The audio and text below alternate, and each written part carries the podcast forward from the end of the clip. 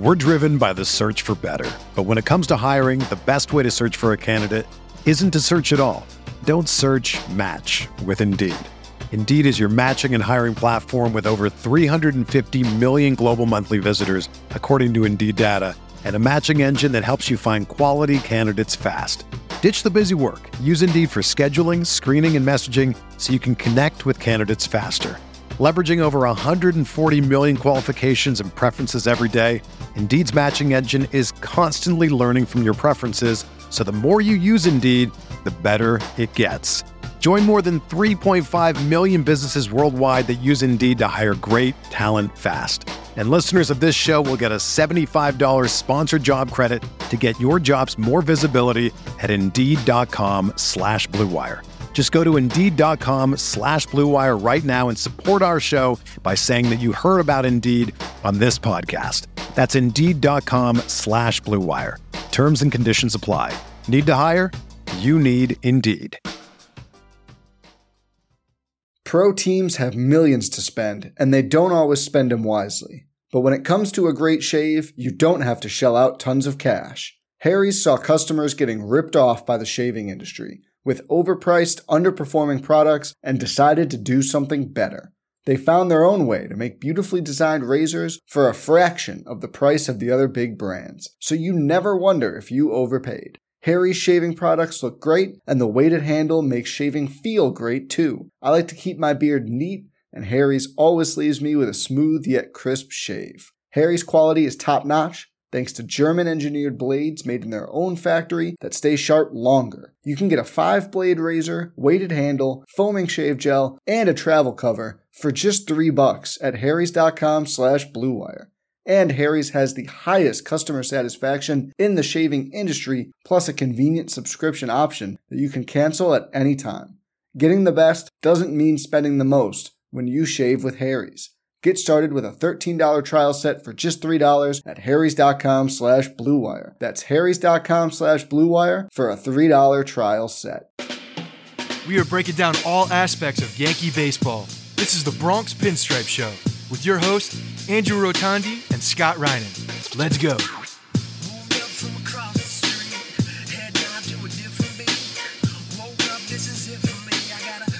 What's up, everybody? Welcome to the Bronx Pinstripe Show. It's Friday, so we're recapping The Captain. What was it, episodes five and six? Not gonna lie, Scott, uh, first half of episode five, really, really unpleasant. Yeah, we knew it was coming. We knew it was coming chronologically. That was the next thing to happen. So, uh, I, I'm look, I appreciate them kind of alluding to the fact that it was coming at the end of the... Uh, at the end of the last episode. So if you really wanted to, you could just skip the first ten, fifteen minutes of of uh, episode five, and then you'd miss the whole two thousand four debacle. But look, I sat there just numb watching it and and hearing back um, all of the different aspects of, uh, you know, I don't think I had heard some of the things that Millar had said, which are annoying. Um, oh, I had heard that. I, I There were a couple of things. I, most of it I had heard, but yeah, it was it was not fun. It was not fun to watch, no doubt. Like, okay, let's just move forward and, and get past that. But it is part of the story. It is part of the story. And a there's couple no things. Doubt. And there were some things in there that we'll talk about. I see in the notes here. I'm gonna, uh, the way that Jeter responded to some of the things I thought was actually slightly annoying to me. But go ahead. Oh, okay, yeah. So there was a couple things from that portion of the documentary, the oh four collapse, that I found interesting, and I definitely want to talk about. Um, the, the first is that, this is, we've mentioned it before, A-Rod actually had a pretty good postseason um, in two thousand four, and it's just completely forgotten about because obviously the collapse, like, of course, it's forgotten about. But, you know, that is noted because he was sort of known as a Yankee for postseason failures. He was terrible oh five, oh six, oh seven postseasons. Like, the numbers were terrible. But oh four, he actually had a pretty good postseason. And had the team gone on to the World Series, I think we would have all had a different opinion of A-Rod in the postseason. The other thing is I actually liked his response to the, the glove slap incident, where he's just like, hey, I was trying to do anything I possibly could, right? He's like, should I have just sat there like a good boy and gotten tagged? Sure, but I didn't. You know, I, I actually appreciated his response to that. Yeah. you know, everything that he says, you have to. I, I have to take with with a grain of salt here, because it's like the way that he even says it annoys me a, a little bit for for whatever reason. It's just like everything. The, his mannerisms uh, irk me and and and get under my skin. Um, I understand in the heat of the moment, you're you're trying to do anything you can to get to that to get to that base, right? You're doing absolutely anything, and in when you watch it in real time, it's actually not as egregious as it looks in slow motion. When you slow that thing down, that play, and you see it in slow motion, it's egregious. Hand open, full slap, hand down, trying to knock the ball out. It it's uh it's a lot. But when you see it in full motion, it's just like, you know, it's almost like get away from me, kind of slap the hand down. It's not as bad. So I, that that's that's not the play. That's not the A-Rod play in the field. And this has nothing to do with the captain. But the one where he, where he like, Kel's like, got it, I got it, I got it, when he's running the base path, I f- oh, forget what the situation, it was in Toronto. That's yeah. that's the most A-Rod play of all time history for me. It's like, you such a douchey move, such a douchey move. Whereas this one, I understand, is a little bit more instinctual. You're just trying to get there, and and for whatever reason, he's trying to tag you, you're you're trying to avoid it, you know, knock it away, whatever it is. So I actually have less of a problem with this one, because he was out no matter what. Like, whether he yeah. was called out from the, from the slap or he was tagged out, like would have happened, he was out. So it, it, it actually didn't affect anything. Right. And then they, they the documentary touched on all of the missed, near missed opportunities that the Yankees had in games four and games five. Um, and then afterwards, how Jeter and Posada obsessed over the loss. Jeter was sick to his stomach about the Manny sign, Jeter's golfing. And then the, the nugget about Posada timing himself on the throwdown to second base. He's like, it was one point nine, whatever he said, one point nine one seconds. Yeah. Like I, I, he's, he obsessed over it. And I actually found that so, sort of oddly, oddly comforting in, in a way, where it's like, I know how I felt as just a dumb sixteen-year-old fan after the Yankees collapse. I obsessed over it the entire offseason.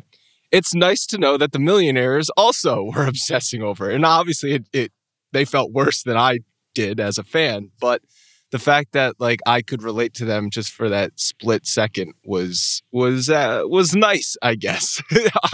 was nice in the in the terrible situation that was oh four.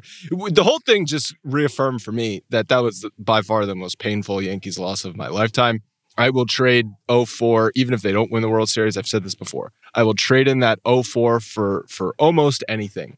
Given the choice between uh, flip the, the script debate is always oh one versus oh four. oh one versus oh four. Yes, I understand. You can change the result of oh one, and that's a World Series. You change the result of oh four, and it's just a trip to the World Series. I will even just take that trip to the World Series to keep our our th- uh, keep. stepping on the throats of the Red Sox, because to me, to me, that was more important. Well, it also changed the course of history, because the the, the Red Sox team most likely would have been blown up after that. They, they would mm-hmm. have a very different roster, the momentum that they had. They just had to get that one, and the way that it happened, it, it did. You know, they talked about it. It cleared the slate. It was one of those those situations that um, you can't come back from. But, you know, I the one of the things you mentioned, just something recent just now that uh, caught me Caught me differently. So you said, uh, the, you know, you a moment where you can relate to these millionaires for whatever reason, and it's probably because I grew up with them and because they were homegrown. When you have a homegrown guy like that, like the like Jeter, Pettitte, Posada, Mariano, I actually don't ref- think about them as like the baseball millionaire. I don't think of them as. Mm. I always, I always, you know, my head goes to free agents when that when that happens.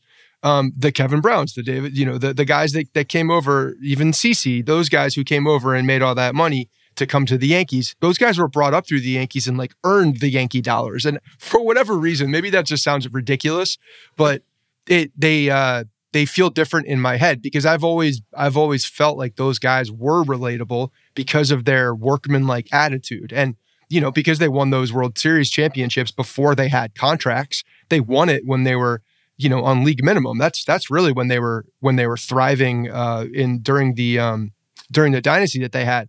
So I don't asso- my brain doesn't associate those guys with uh, with like the typical sports millionaires, if uh, if that makes any sense. But but yeah, the, the you know it was um, it definitely bothered them, and, and the fact that that Posada knew he's yeah one point nine, that's it. I, I timed myself. you know, six inches, six inches uh, to the second base side of the bag, and he was out. Um, the the one the thing that the the memory that came back the most that like haunted me was that uh, was the um, the double that that Tony hopped Clark over the wall. Double. Yeah, because it was. Yeah.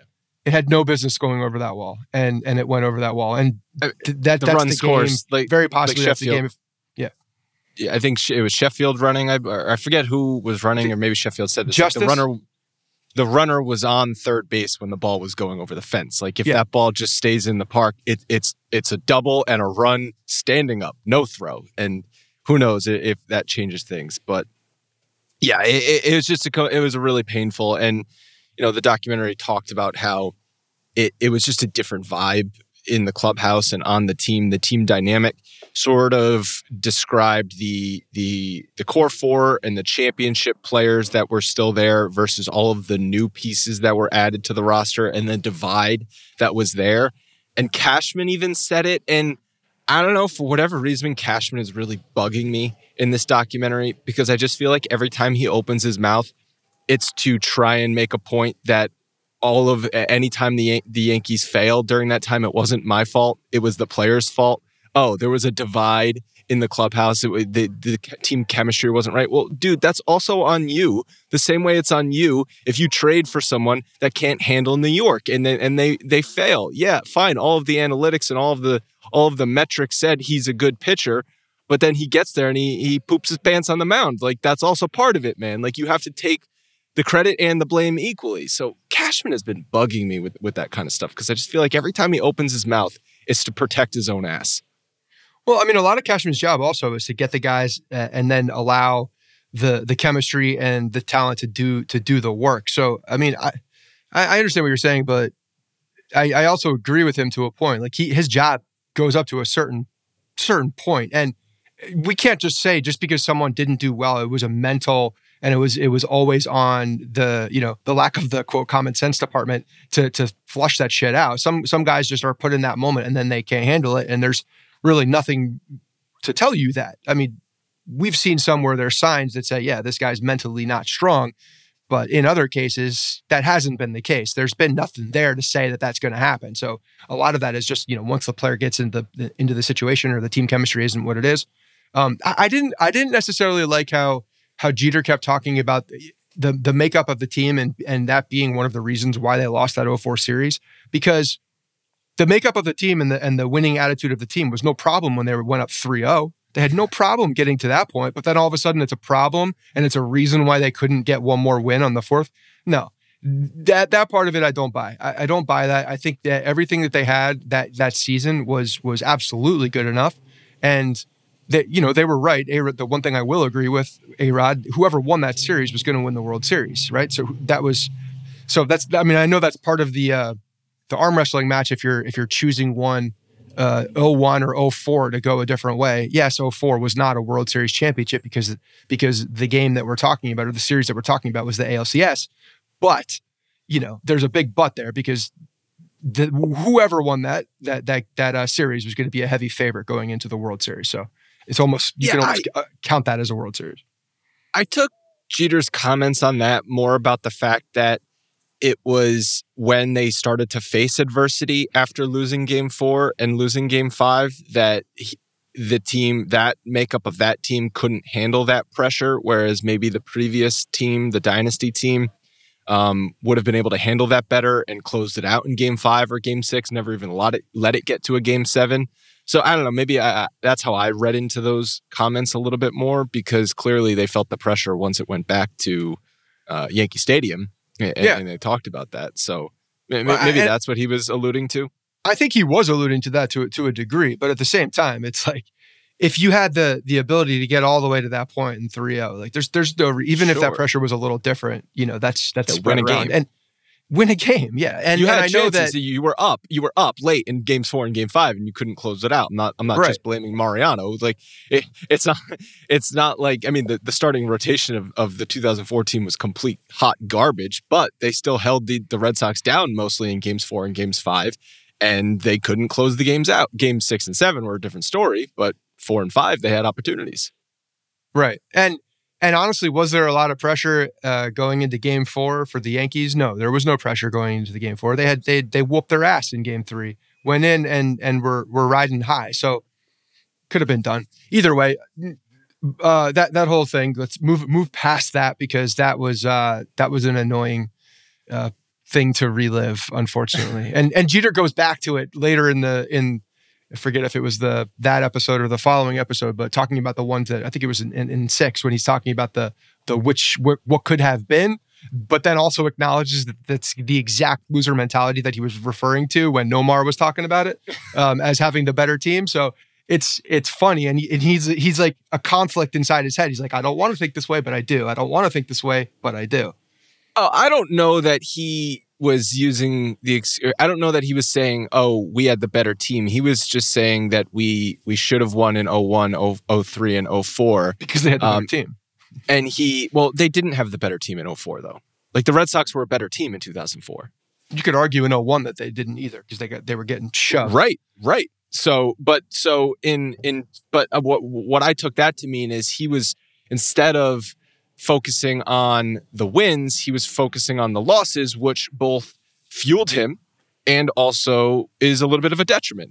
Uh, and, and I think he just was, you know, dealing with that throughout his career. It was never enough. They talked about that in the previous episodes too. Jeter was one of these guys that it was never enough. He did acknowledge that it was part of that loser mentality, though, because he said we should have won. So he had a, a, a bit of that, understanding that the other side, like if, if, well, if this had gone this way, and that's part of that mentality that he was referring to as as not being something that's, that's you know, has a place in his own head or uh, in a place on, on his team. But um, yeah, you know, you you you see, you see, I think, I think what they did a really good job in this, um, in these couple episodes. One, they were very, very focused on on mentality. I think there was a lot of like, okay, what was going through your head? Why did certain things happen? Why did certain things play out in a certain way?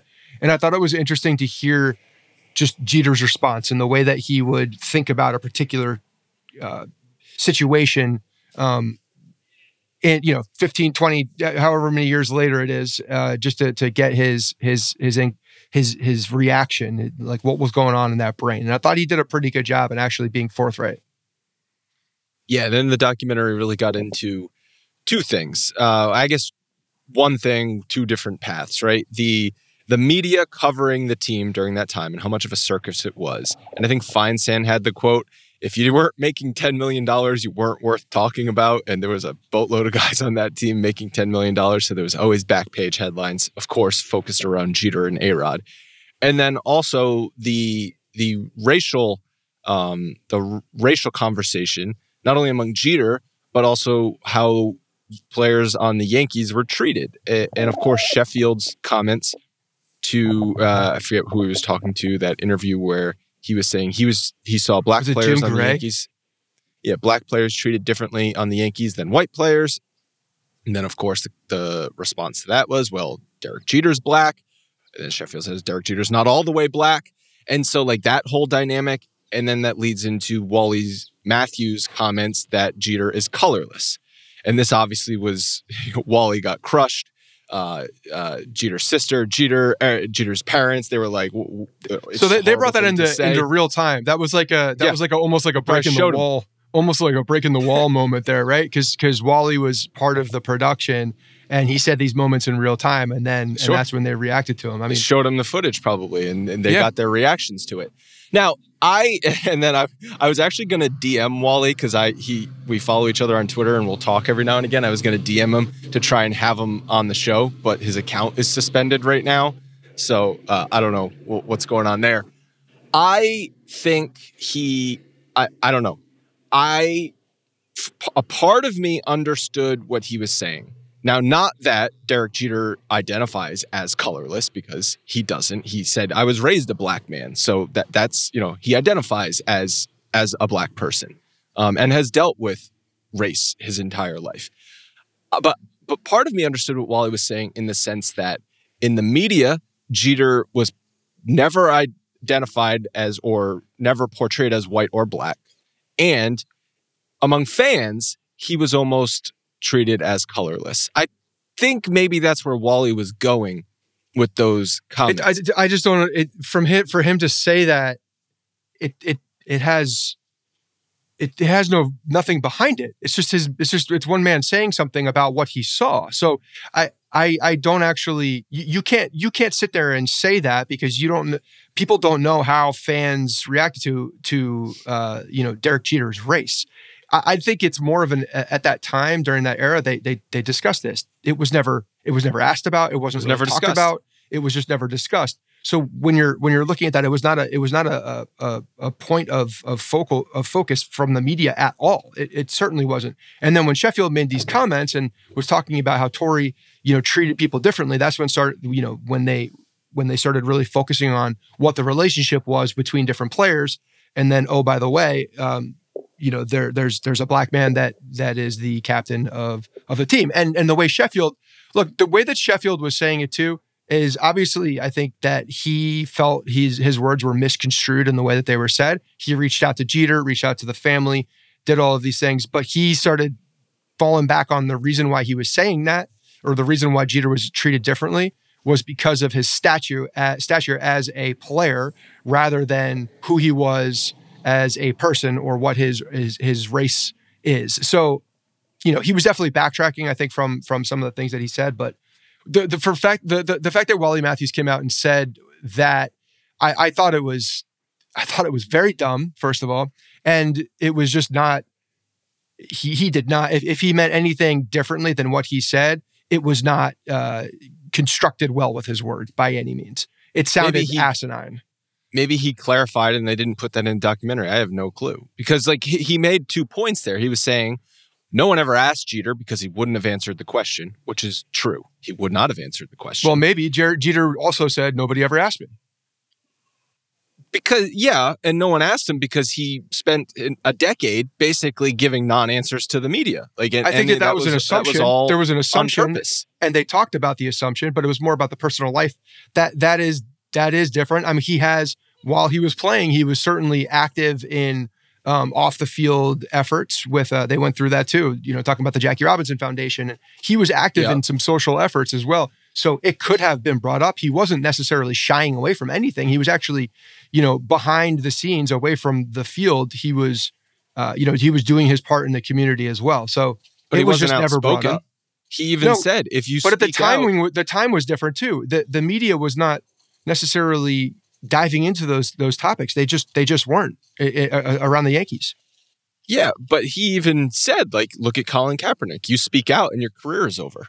Right. So, so I I don't think he would have answered the question, and and, and so that that was Wally's point. Like, it never came up. The media never asked him. Jeter probably wouldn't have answered the question, and also, so so he was never in the media portrayed as white or black, and and so the, it it was just the. Anyway, that that's where I thought he was coming from. It didn't come across well, and obviously you can't project onto someone that they identify as colorless. You can no. say, well, I don't, you know, I didn't, you know, put him in the white or black. Like, it's just, it, of course, he, he's he's both, right? He's he's he's interracial, like, and and that's the reality of it. So it's a completely, uh, it was a completely asinine statement, like you said, and it's a very complex issue that uh, Jeter had to deal with, and it. It, yeah, so the documentary definitely went down that road uh, a lot, as well as the um, the dynamic uh, between Jeter and A-Rod some more, and how in the media Jeter never, quote, smoothed things over with A-Rod. And Jeter's like, what the hell does that mean? What do you want me to do? Like, what were you looking for me to do? And even Cashman had a conversation with him about it. Like, hey, if there's a problem, can you handle it, please? Because it's affecting the on-field stuff. So the way Jeter always looked at that was, if there were if there was an issue with people, he would handle it behind the scenes. He never would. He never felt like he had to come out out front and and uh, support someone publicly or or you know with his words. Just he always felt like it was either it was either understood between the players or he'd handle it behind the scenes. And I think that's a lot of it. And and this stemmed from the booing of A-Rod on the field. And as as Jeter said, you know, what you do on the field is a direct result of what the fans also do as a counterpoint. Like he, that, they react to what they see on the field. What am I going to do about that? Tell the fans to stop booing? Tell them to stop doing something? It's just not his style. That's not what he does. And to to think that I think it was it was uh, also wrong of Brian Cashman to to just assume that because Jeter was the captain of the team that he would come out and just be something against his his personality and and and t- like talk to the fans to not boo. No, he understood that that was their right. It was the fans um, were going to express themselves in in the way that they uh, in the way that they wanted to, and and him saying something wasn't gonna wasn't gonna help that. It wasn't gonna help A-Rod play better on the field. It wasn't going to. You know, if Jeter said it was okay, even though A-Rod's struggling, we don't have to boo him. It's but kind of a A-Rod nonsensical approach. Struggling. A-Rod was putting up M V P numbers. Yeah, but that's not when they were booing him. They were booing him at different places. No, there was, there were, were also th- points on the field where he didn't come through. And again, right, subjective but, though, subjective, because when are you booing them and when are you not booing it? Are you booing on a particular moment? Are you booing over because of who he is? Are you booing? Yes, that is not Jeter's place getting, to do it. He was getting unfair boos at that time. For someone who was putting up that level of numbers, now, of course, he didn't come through in every big spot. No one does. But he, if he went three for four and then the one not hit, the one time he struck out was in the eighth inning of, of a tie game or something with a runner on third base, he would get booed, even if he went three for three with three doubles earlier in the game. And that's not normal. That wouldn't happen for most players. If you, it, it, for the numbers he was putting up year in and year out, for the amount of booing he was getting. And and I have no doubt in my mind, a part of it was the Jeter-A-Rod dynamic. Well, and it was also the contract. The contract was one of the biggest contracts that had come over uh, for a free agent with with the the lure of a of a of a guy coming over. The fans expected him to deliver when it when it when it's the most, because the guys that came before him did that without those massive contracts. So if you're coming in getting paid the most, and all of a sudden you're you're you're supposed to be this this offensive juggernaut, and you're you're making your money between innings, you know, one and six, and you're not coming through in the end when it matters. Like, that's not good enough. That's not that's not what you're getting paid those big dollars. So so to say that the so that it was unjustly booed or, or that it was unfair, I don't agree with that. I, I think the fans have the right to boo them whenever they want. And that guy, specifically that guy, has a massive target on his head, uh, you know, when he walked in the door. And he knew that. There there was a There was no doubt about that. The, the expectations were He was were never going to be loved by no. Yankees fans like Jeter was loved by Yankees For sure. fans. And if he ever thought he was, then he was completely misguided.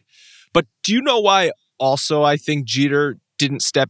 Maybe Jeter didn't step in because that's not what he believed in, but I also think a part of him didn't step in because he liked that A-Rod was getting booed. Because a he little hated bit of that. A-Rod. He hated A-Rod. But he if he didn't want to smooth things over because he didn't like A-Rod. He didn't want to smooth things over. He didn't like I also like think it, if he supported him, now all of a sudden he's tied to him. And he's he's like, he's, and this is this is another thing that he's talked about. Like, I'm keeping you at an arm's length. I'm going to be cordial. I'm going to do all the things in the front, but I'm not going to be, I'm not going to be doing the extra efforts. And if Jeter were to come out and, and publicly support Alex Rodriguez and publicly support and tell the fans not to do this, now you're now you're you're kind of affecting what people think of Jeter because he's supporting that guy and telling people what to do around that guy. Um, you don't and have I to think tell that, people what to do. He, but but he, but Jeter wants to control his things. He wants to control everything around him. He wants to control what people can think of him because of, of the the actions that he has. If he comes out and publicly supports or or you know. whatever, just puts that that little uh, anointing or, or just support behind him in the public eye, that's that's kind of tying yourself to him now. And and now you're out of control because if that guy does something, kind of coming back to you a little bit. But it's not even, he didn't have to sit there on a podium and declare that I support A-Rod and fans shouldn't boo him. Like, that's unrealistic and that would be silly. But what about the moments like when there's that drop pop-up between short and third and it falls on the ground and Jeter stares daggers through A-Rod's soul? You don't think that you don't think that gets noticed by fifty thousand fans and fifty and five million people watching at home and all that stuff? Like, that will eventually come through. It's like, oh, Jeter hates A-Rod. A-Rod just struck out. I love Jeter. I'm going to boo A-Rod. Like, it's not that tricky to figure out how this all happened, okay? It was very obvious that there was something wrong between these two. Very obvious. I mean, there's no doubt that it was known. there, there, there is, and yes, that that play on the field, daggers were sent because uh, you know who knows really what happened in that moment. From what Jeter says, he he was like just it's kind of back to A-Rod. He's just like, okay, no, no, no, you got it. Like he's, he just, he just, he's so wishy-washy. And Jeter knew that it was such a fundamental play that was botched by the other guy that, that it's a, it's, it's, it, you know, a little bit of a clown show. And I think that's the piece of it, is that A-Rod was so unpredictable and with, with the things that he did beyond, you know, just mashing the shit out of the ball. And Jeter hated that. Jeter hated that because he was all business and this guy just wasn't. He had drama attached to him. He was like, you know, there was just like a, just a little stench around him. Always, always a little stench around him. And Jeter wanted no part of that stench. We're driven by the search for better. But when it comes to hiring, the best way to search for a candidate isn't to search at all. Don't search, match with Indeed. Indeed is your matching and hiring platform with over three hundred fifty million global monthly visitors, according to Indeed data, and a matching engine that helps you find quality candidates fast. Ditch the busy work. Use Indeed for scheduling, screening, and messaging so you can connect with candidates faster. Leveraging over one hundred forty million qualifications and preferences every day, Indeed's matching engine is constantly learning from your preferences, so the more you use Indeed, the better it gets. Join more than three point five million businesses worldwide that use Indeed to hire great talent fast. And listeners of this show will get a seventy-five dollars sponsored job credit to get your jobs more visibility at Indeed.com slash Blue Wire.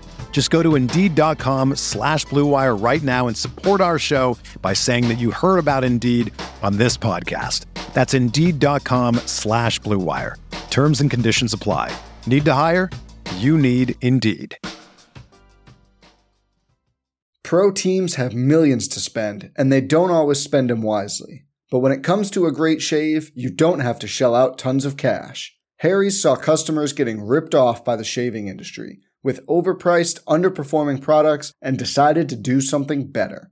They found their own way to make beautifully designed razors for a fraction of the price of the other big brands, so you never wonder if you overpaid. Harry's shaving products look great, and the weighted handle makes shaving feel great too. I like to keep my beard neat, and Harry's always leaves me with a smooth yet crisp shave. Harry's quality is top-notch, thanks to German-engineered blades made in their own factory that stay sharp longer. You can get a five-blade razor, weighted handle, foaming shave gel, and a travel cover for just three bucks at harrys.com slash bluewire. And Harry's has the highest customer satisfaction in the shaving industry, plus a convenient subscription option that you can cancel at any time. Getting the best doesn't mean spending the most when you shave with Harry's. Get started with a thirteen dollars trial set for just three dollars at harrys.com slash bluewire. That's harrys.com slash bluewire for a three dollars trial set. The Godfather comparison was great. Hilarious. Like, the fact that the media had that running joke. Like, I wish that article was written back in two thousand six. Like, yeah, they, they should have just ponied up and, and written that article. It's pretty um, good too. Not gonna not gonna comment on who Fredo was. I think we all know who Fredo was. Now, if you've seen The Godfather once, you know who Fredo was. And then it, the the the episode five leading into episode six started talking about Jeter's aging and his defensive lapses, and and actually how he had to train differently to get better defensively. And he did get better defensively for a little while there. But the converse, the, the difficult conversations that were happening internally, you know, among Yankees front office and everything, and how Jeter seemingly had no idea because maybe people on the field were too afraid to approach Jeter and tell him, hey, like, you've got to work on your range here. You're, you're costing the team runs. Um, I found that fascinating because, first of all, that's a problem. If you can't approach Derek Jeter, if he's risen to a status where you can't approach him when he's hurting the team, then then he's risen to a, a status that no one should reach, right? Like, that's a problem. It it's a it's a problem. First of all, how do you not realize that you're not playing right? Well? Okay, right. First of all, that's, that's the first thing. I'm like, how do you not on. realize that ball yeah. in the shortstop hole? Yeah. I should have gotten to. Yeah, yeah. I mean, there's there's no doubt he knows. Someone should have just told me I wasn't playing well. Well, I mean, you, you come on. There's a little bit of uh, dis, you know, not very, a little disingenuous, uh, I think, on on the on the self reflection there. But um, no, I mean, guys definitely got to tell him, and you, you you or they have to be able to have a conversation like that for him. So the fact that he trained, I think that was more of like, oh, yeah, I didn't want to admit it to myself, or I didn't want to. to to pony up internally. And and now that people are, are also talking about it, it's becoming more of a, um, more of a narrative and, and more of a real problem. So I got to do things a little differently. So credit to him for for identifying that he needed another training, but it does seem like it it was brought, it finally clicked in a very strange way. It should have clicked earlier, I guess. And I, I don't know, you know, you, you go along and you do the same things for such a long amount of time and you just, you believe in yourself that that it's going to correct itself or the right thing is going to happen because it always has. And then when it doesn't, that's when, you know, you do need that, that, that extra, you know, that third party, I think, just making it, making it very clear that, hey, things got to change a little bit in, in the way to, to sustain, you know, the play that you've had in the past. Are you a little surprised at how critical the documentary has been on Jeter's leadership? Like, of course, they highlight a lot of the good things, but they've, they've brought up a, a lot of times where they were like, well, I thought Jeter would have done something differently here. I thought he could have done more here to maybe lead the team better, especially in those years when they didn't win the championship. I actually think the documentary spent a lot of time questioning Derek Jeter's leadership. You know, the que- I like how they show all sides of it. I really do. I think it's a so far been been pretty fair on uh, on looking at both sides. You know, all of the positives, but then some of the negatives. But but the thing is, is that I think a lot of the negatives were were really not not negatives in in in like why he should have been. It, it was really just personality traits, and that his personality just doesn't fit with this, with a particular type of Uh, situation sometimes. Like, he's not going to go out of his way. He's not an outspoken leader. He's not that rah-rah guy that a lot of people, I think, were looking for. And so when people are pointing to that, you know, he should have taken them out more. He should have been like the, you know, more embracing well, with some of the people that. Off the field. He yes, but in the moment, you expecting that from the guy without having some type of conversation or just like uh, assuming that it's going to happen is is a little dense, I think, too, because you know what his personality is. You know who he is. And the guy leads by example more so than anything and, and handles things behind the scenes. He's not this rah-rah guy. Exactly. Leads by example. And he wasn't leading by a good example when he was basically making it obvious, I, f- I fucking hate our third baseman. Yeah. And I, that's where I think the disconnect was. Also a really good player. Our third baseman, who happens to be our, our best player, statistically, I, I, I can't stand. Okay, and Joel Sherman, I think, said it. Like, the two thousand six M V P race was Jeter's best chance at winning an M V P. And ironically, he didn't do the thing that could have been the, quote, most valuable to the Yankees. And that is smooth things over with A-Rod. Okay, if that, and if that, there's, here's again part of why the, the voting for M V P, the voting for Hall of Fame, all this bullshit. No, I'm not saying it would have won him the M V P. Unbelievably nonsensical. No, no, no. I'm not but, saying it would have won Sherman him the M V P. Practically admitted that. That that the reason why M V P, because M V P is supposed to be just about the numbers, right?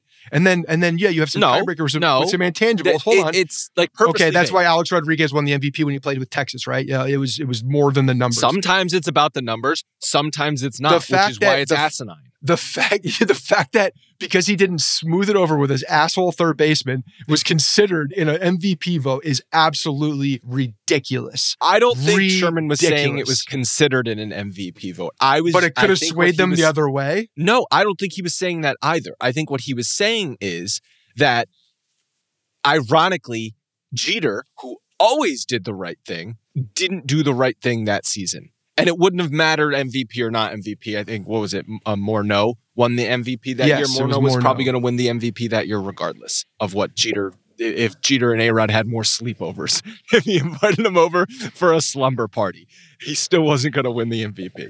See, and, and even that, because because of, it's. I think it's important context to remember who these two individuals are also, and all of the drama that surrounds A-Rod. The closer Jeter would would get, whether he liked him or not, and just played the case, the more he supported him, the more he smoothed it over in the public eye, the more the two of them are now gelled together in pub in narratives and and how how closer they are in the way that people speak about them. And Jeter just didn't want that. He, you know, what, whether he knew other things or not, because you know, there are still skeletons in the closet. He admitted in six, I'm never going to tell, never going to say anything about people um, that are close to me, never going to bury someone for, for no reason. Who knows? But you know what? As I say, when he when he went, I'm going to skip ahead a little bit. When he's talking about the um, the Alex Rodriguez steroids, it was a distraction.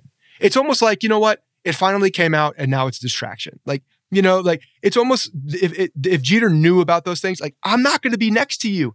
I don't even want to stand next to you in the field, let alone be supportive of you. And now all of a sudden we're connected in some article that we are doing the same things and we're chummy, because we're not. Yeah, we're not chummy. A good point. And there's a very, there's a very line there. So funny. C C's comments are, it's my first week here and we're doing this shit already? Really? Is this how it's going to be? I just signed seven years and we got steroid scandals in my first week on the job. Come on, guys. Get it together. And you're telling me that Derek Jeter didn't hear rumblings of that or know something about that? I guarantee he did. And But he's no, like, he's fine. He's fine being buddy-buddy with Andy Pettitte. Well, you know, Andy Pettitte's Andy, not an a-hole. Well, and Andy was just trying to get back to his team. He's just, just trying, to, to, help just trying to help the team out, man. Just trying to help oh. the team. But and uh, so I, I do think there's a there's a part of that is that Jeter just did not want to be associated in any way, shape, or form with Alex Rodriguez in any headlines, in any narrative, in any anything combined. And he was there next to him, and he's going to be a, a, a teammate on the field and not speak up about him having a problem. But you're right. Going back to a couple of episodes ago, he did have a problem. He didn't want him here in the first place. He should have spoken up here. then. Well, he should have spoken up. And that's that's probably part of of where where he, you know, thinking back, if you got like truth serum and gave it to Jeter, I bet Jeter says, yeah, I I, I walk in there and say, um, I have a problem. But at the same time, would it have mattered? Uh, do you think if he could do it over, he would have spoken up and said, I have a problem? Because you're right, might that's not have mattered. That's what I'm talking about. Wouldn't or, or would he have treated A-Rod differently and the whole situation a little differently in hindsight? Because in the moment, it's hard. You've got hate for someone and you're annoyed by someone and it's it's more raw emotion. It's hard to do something. But now, I'm sure twenty years later, he looks at it, or not quite twenty years later, eighteen years later, he looks at it and he's like, you know, maybe I could have handled, he did. He said it. Maybe I could have handled some situations differently. Yeah, but the whole G, the whole A-Rod situation, I, I I think that that one still to this day, the, he looks back and is like, I want nothing to do with this guy, you know. And then and then when the steroid uh, steroid situation comes out and and he's, um, you know, guilty in every in every person's eyeball, Jeter's just like this this fucking guy, this fuck, he just can't stop. He just can't stop well, having it about him, whether it's negative or positive or whatever it is. It's just like, I, I can't stand that type of person who is always making it about them. And that was a big deal for Derek Jeter. Derek Jeter wanted it always to be about the team.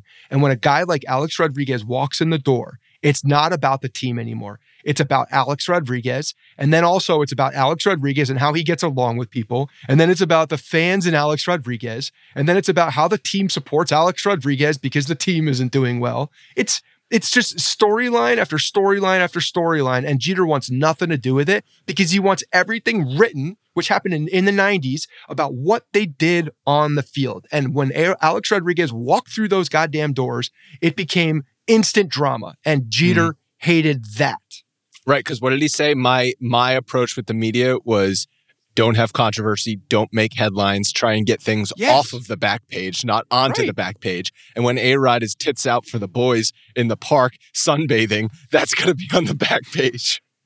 And that's the thing, like Jeter's Jeter's leadership style was to deflect and sometimes yeah. take ownership. Or and same with Torre. Torre would do he would he would absorb. He would absorb some of the things so that the drama didn't get pushed out. Both of those guys did a, a fantastic job with with managing the media in that sense. They never had an angle to take that would that would change the perception or disrupt what was happening in the locker room. And when you insert Alex Rodriguez, who's a freaking buzzsaw tornado, a bull in a china cabinet, you just can't avoid it. It's like you're doing everything you can to to avoid shrapnel, but you can't avoid it because it's coming in every direction. And it actually took until they added different types of personality to the clubhouse where that buzzsaw and then Jeter's steadfast mentality was able to actually win. Like you needed C C Sabathia, you needed A J. Burnett, you needed Mark Teixeira, who I think, who was it that said he's he's the most likely to have a Butler? I still don't understand needed, that. Like, because he's straight-lined, he, I mean. Yeah. And you needed uh, Swisher in there. Of course, they're all they all performed on the field, but you needed those personalities in there. You needed, I mean, C C, um, you know, the more we learn about C C, the the more he just becomes an all-time great Yankee, just for yeah. everything he did for that clubhouse. Well, I, I think the reason why those guys were so important because of their personalities, because their personalities were very were, were very specific on one side. They were all fun guys. They, I mean, Swisher, you can't turn it off. The positivity is just oozing out of his toes. And then you have CeCe, who just who's just like, you know, this this uh, fun-loving dude. But he will dude. take the guys out to dinner, right? Like he, yes. CeCe, unlike Jeter in those days, where like He's maybe I should have spent more time with with new players off the field. Any new that guy that came into the Yankees clubhouse, CeCe was probably like, "Come over, we're cooking, we're cooking today." Right, like sort yeah, of thing. Part of the family. And then A J. Burnett, you know, brought that that whole the the the fun, just like joking, pie in the face. Him yeah. and Swisher were, you know, playing off of each other. So I think that that clubhouse needed the um the almost the comedy, the just like the fun to cut the to, relax. to cut they the tension, to, to cut the damn yeah. tension. And that's when Jeter started relaxing a little bit, and and it became less of a focus of the Jeter-A-Rod relationship and more of like, let's just have fun on the field, let bygones be bygones, play baseball. And that's what it became. And it was easier to separate from from the drama at that point.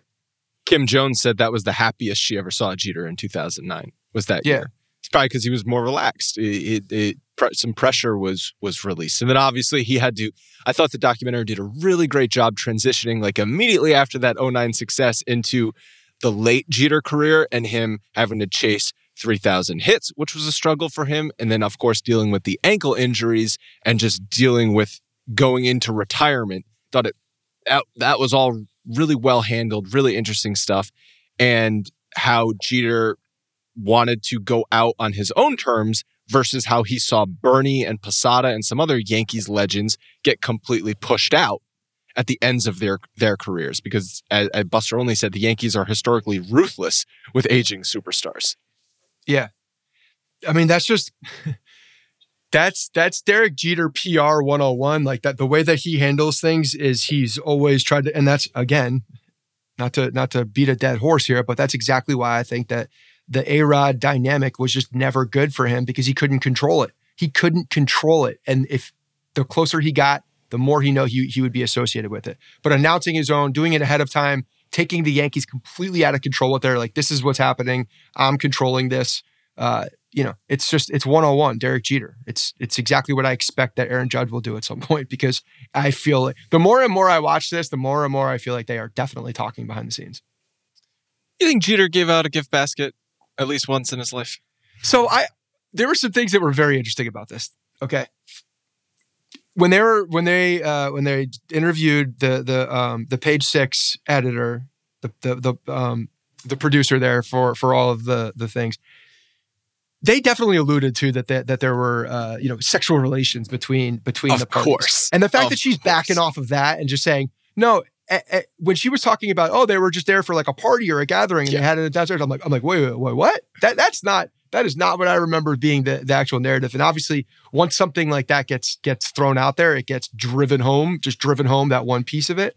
So I do think that there was probably memorabilia of some sort in a some thing, but it had nothing to do with, it was maybe for a party or something like that that was, that was uh, you know, part of the transportation that was arranged by the party or whatever it was.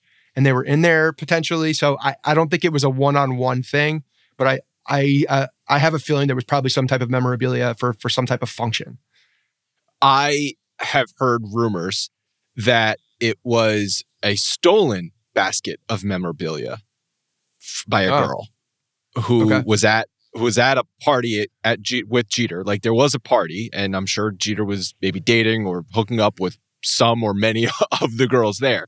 But that this girl specifically, who ended up going to Page Six, stole things from from Jeter's apartment.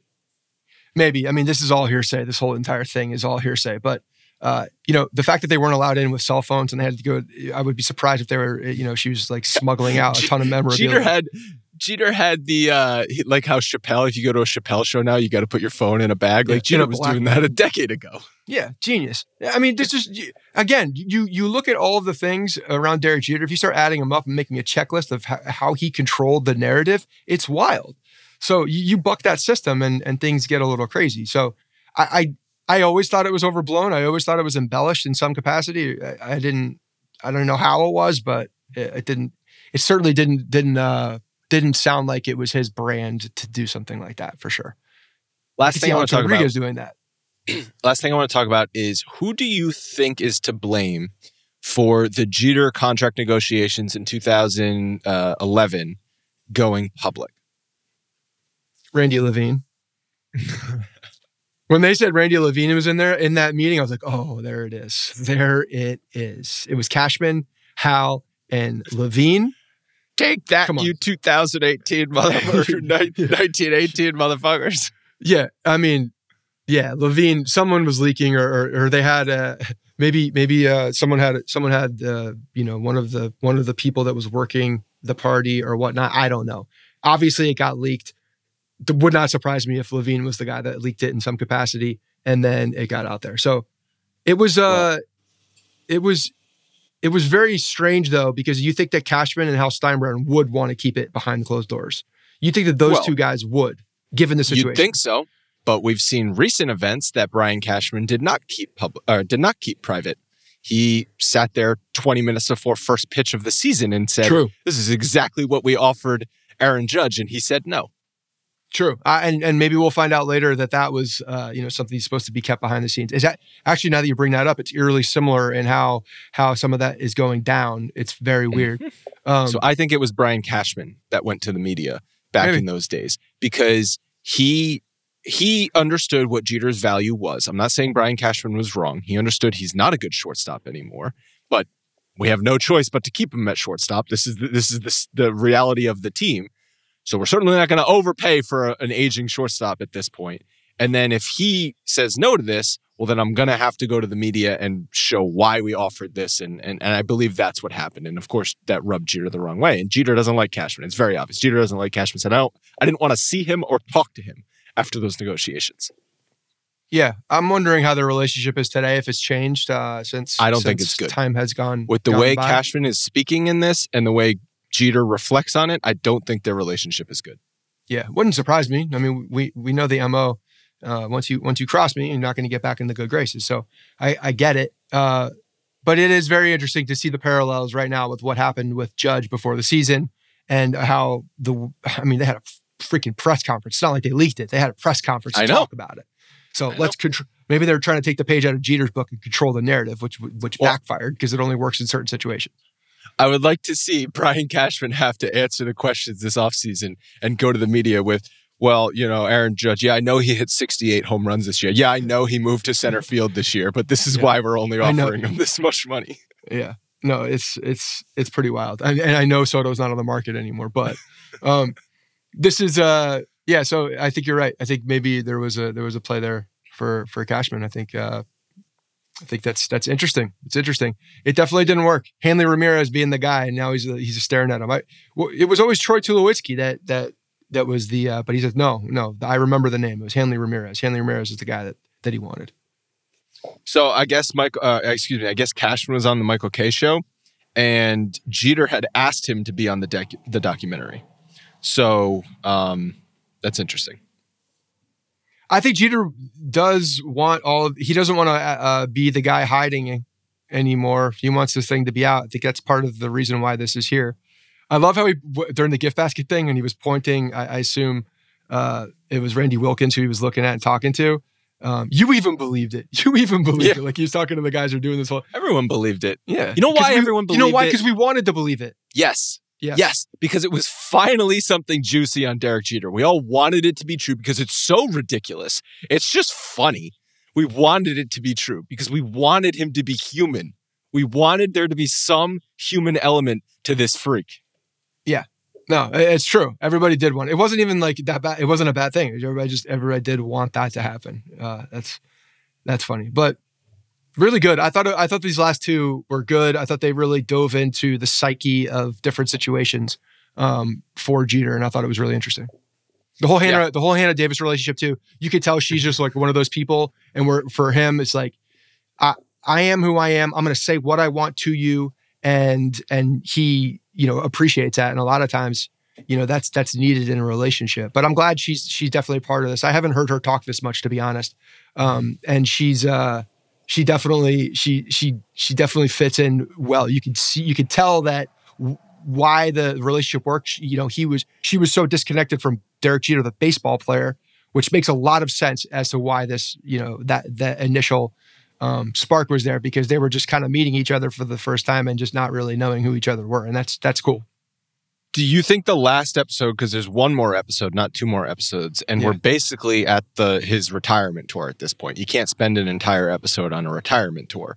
Do you think it's going to get into post-retirement days with the Marlins at, at all? Like, where do you think this this last episode is going to go? Um, I think that, yeah, it's going to go, I mean, it's gone chronologically, so I just assume it's going to go through all that, what, how everything went down. I do think that the way that they're talking about things kind of out in the open, I think they're going to talk about some of the relationships and where they kind of are and how it affected Um, the Marlins. I wouldn't even be surprised to to to hear some more dialogue about him, um, you know, going to the Marlins front office, the whole Stanton trade, because he and Cashman also had to make a deal at that point. I would be, I would really love for them to go all the way to to that, so that we can hear some of that dynamic, because I think that's a really interesting situation. The fact that Derek Jeter was at the helm, making a massive trade with the New York Yankees and Brian Cashman for a massive player. So I think that's a really uh, fascinating dynamic. And I and I hope they go into it. Also, last thing, shame on you, Susan, for not saving that voicemail. I know. I love Susan Waldman. She also probably thought it was like a prank, because like you get a voicemail from Derek Jeter saying he's retiring. Like, what are you kidding me? And then he tried to get a, a hold of Hal, and Hal wasn't picking up. Very, very funny how that all went down. All right, thank you guys so much for listening. I'm excited to watch the last episode. Uh, Scott and I are going to be recording again after the Cardinals series, so that'll be out on Monday, and we'll talk to you then. Hey guys, thanks for listening to the Bronx Pinstripe Show. Make sure you find us on iTunes and subscribe so you can get all new episodes directly onto your phone. If you do like the show, we'd love for you to take a minute and give us a five-star rating and review in iTunes. It really helps us out and allows us to create more shows. We're on Twitter at Bronx Pinstripes, and the same on Facebook. You can always find us there talking Yankee baseball. Thanks again, guys, for your support. Really appreciate it, and go Yankees.